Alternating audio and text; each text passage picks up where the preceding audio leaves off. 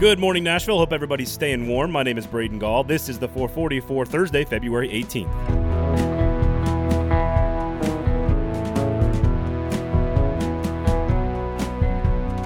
Today on the show, a lot of round ball talk. The Vols, Kentucky, and Grizzlies all get wins on Wednesday night, while Belmont and the Nashville Predators are in action on Thursday. And we wrap up with comedian Corey Forrester's professional opinion about Kirby Smart and the Georgia Bulldogs. The 440 is brought to you for free every morning by the Kingston Group, Nashville's award winning, locally owned custom home and remodeling firm. The Kingston Group has spent years refining and establishing their process. That's right, trust the process, so that they can deliver what they say, when they say, and at the price that they promised. An in house design team allows the Kingston Group to take the wheel for you and your home from soup to nuts without any surprises. Check out the finished product at buildkg.com and tell me their work isn't awesome. It's interior porn, people. BuildKG.com.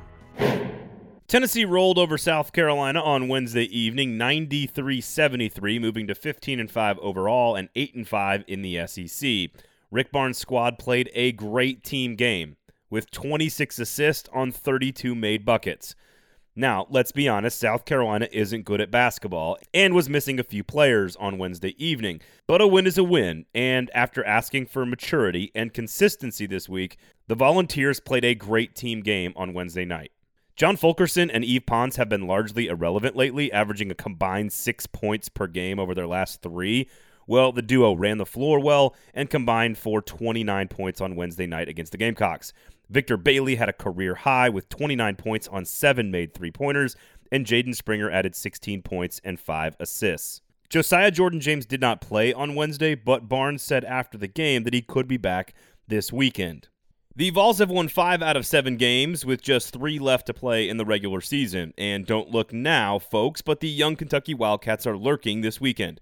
Big Blue came into West End on Wednesday night and fought off a Vanderbilt squad 82 to 78, showing that they are learning how to finish games. It's way too little too late for their tournament chances outside of a run through the SEC tournament, but Kentucky is 6 and 7 in the SEC and will be a big challenge for Tennessee on Saturday in the second of two meetings between the two rivals. Vanderbilt meanwhile falls to 2 and 9 and is in last place in the SEC. As of Wednesday evening, six SEC teams are poised to get a bid into the NCAA tournament, according to ESPN. Alabama, Tennessee, Missouri, Arkansas, Florida, and LSU are safely in the tournament, with Ole Miss sitting on the wrong side of the bubble currently. Across the state and out west, the Memphis Grizzlies beat Oklahoma City 122 to 113 at home to climb back to 500 on the season. The Grizzlies are 12 and 12 and sitting just one game out of the playoffs in the Western Conference. Ja Morant had a triple double with 15 points, 12 assists, and 11 rebounds, the third triple double of his career. And King Troll of them all, Grayson Allen, continued his solid play of late with 22 points as well. Memphis is back on the court against the Pistons on Friday evening at 7 p.m. Since we are all sitting at home Thursday night, like the last 457 days, there is some stuff to watch. After the Nashville Predators got both games with the Dallas Stars postponed this week, which you could argue is both a good and a bad thing considering how poorly both teams are playing. Nashville will finally be back on the ice against an equally dysfunctional Blue Jackets team at 6 p.m. Central Time on Thursday evening. These two teams have not met since the first two games of the year, and both teams look and feel very different than the first week of the season.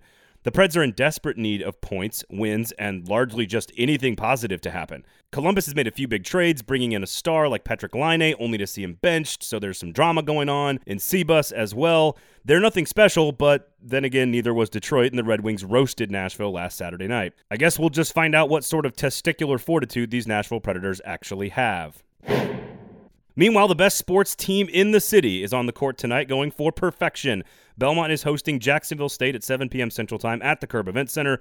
The Bruins have won 26 straight games in the OVC and own the best record in college basketball at 22 and 1. That's right, like in America. Casey Alexander's guys have four more games left in the regular season, including two more against the top two challengers in the league, Morehead State and Eastern Kentucky, both coming in the final week of the season. You need to watch this team. Full stop.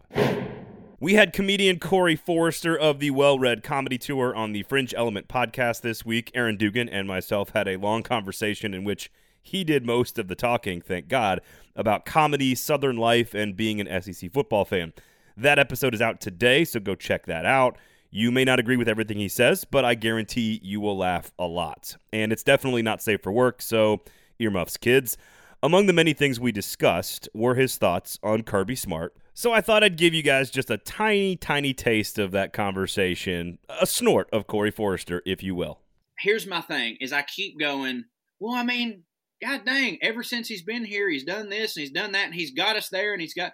And then I go, oh my God, this is exactly, exactly what we used to say about Coach Richt for so long, is that he plays just good enough to where we cannot in any way justify firing him, but we're never going to win the big one. I don't think we're there yet. I don't think that you can definitively say Kirby Smart's never going to win the big one because, frankly, we're living in the Nick Saban era.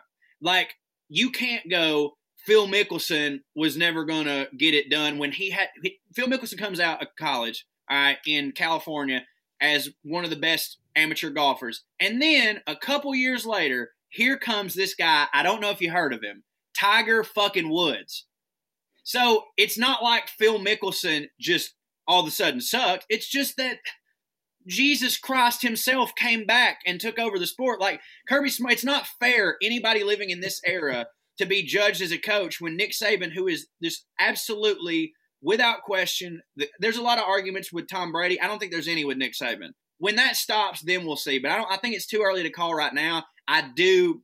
It smells like it. It smell it kind of the same. He, he has the same kind of attitude. So I don't know. I, am worried because Trae and Drew, you know, they're both both Tennessee fans, and I tell them all the time, I'm jealous that they suck because like at least they y'all don't have to think about shit. You don't have to go into any season being like, this is it. Like y'all know it ain't it. I would love to feel. I would love to be able to give up week four. Is what I'm saying. Like I know y'all do. But we don't get that. We have to get we have to be really good all year and then get our ass beat right at the end. Y'all don't know that that cross to bear. You don't have that. You just suck the whole time. That, folks, is Corey Forrester. Please, I challenge you all to go listen to our interview with him. He is an absolute gem. That's Fringe Element Podcast, SEC Football, wherever podcasts are found. Please rate, review, and subscribe. The 440 is built every morning by the Kingston Group, Nashville's award winning custom home and remodeling firm. I've told you about who they are, and we've talked a lot about how they work. I think I've said the word alignment like 300 times.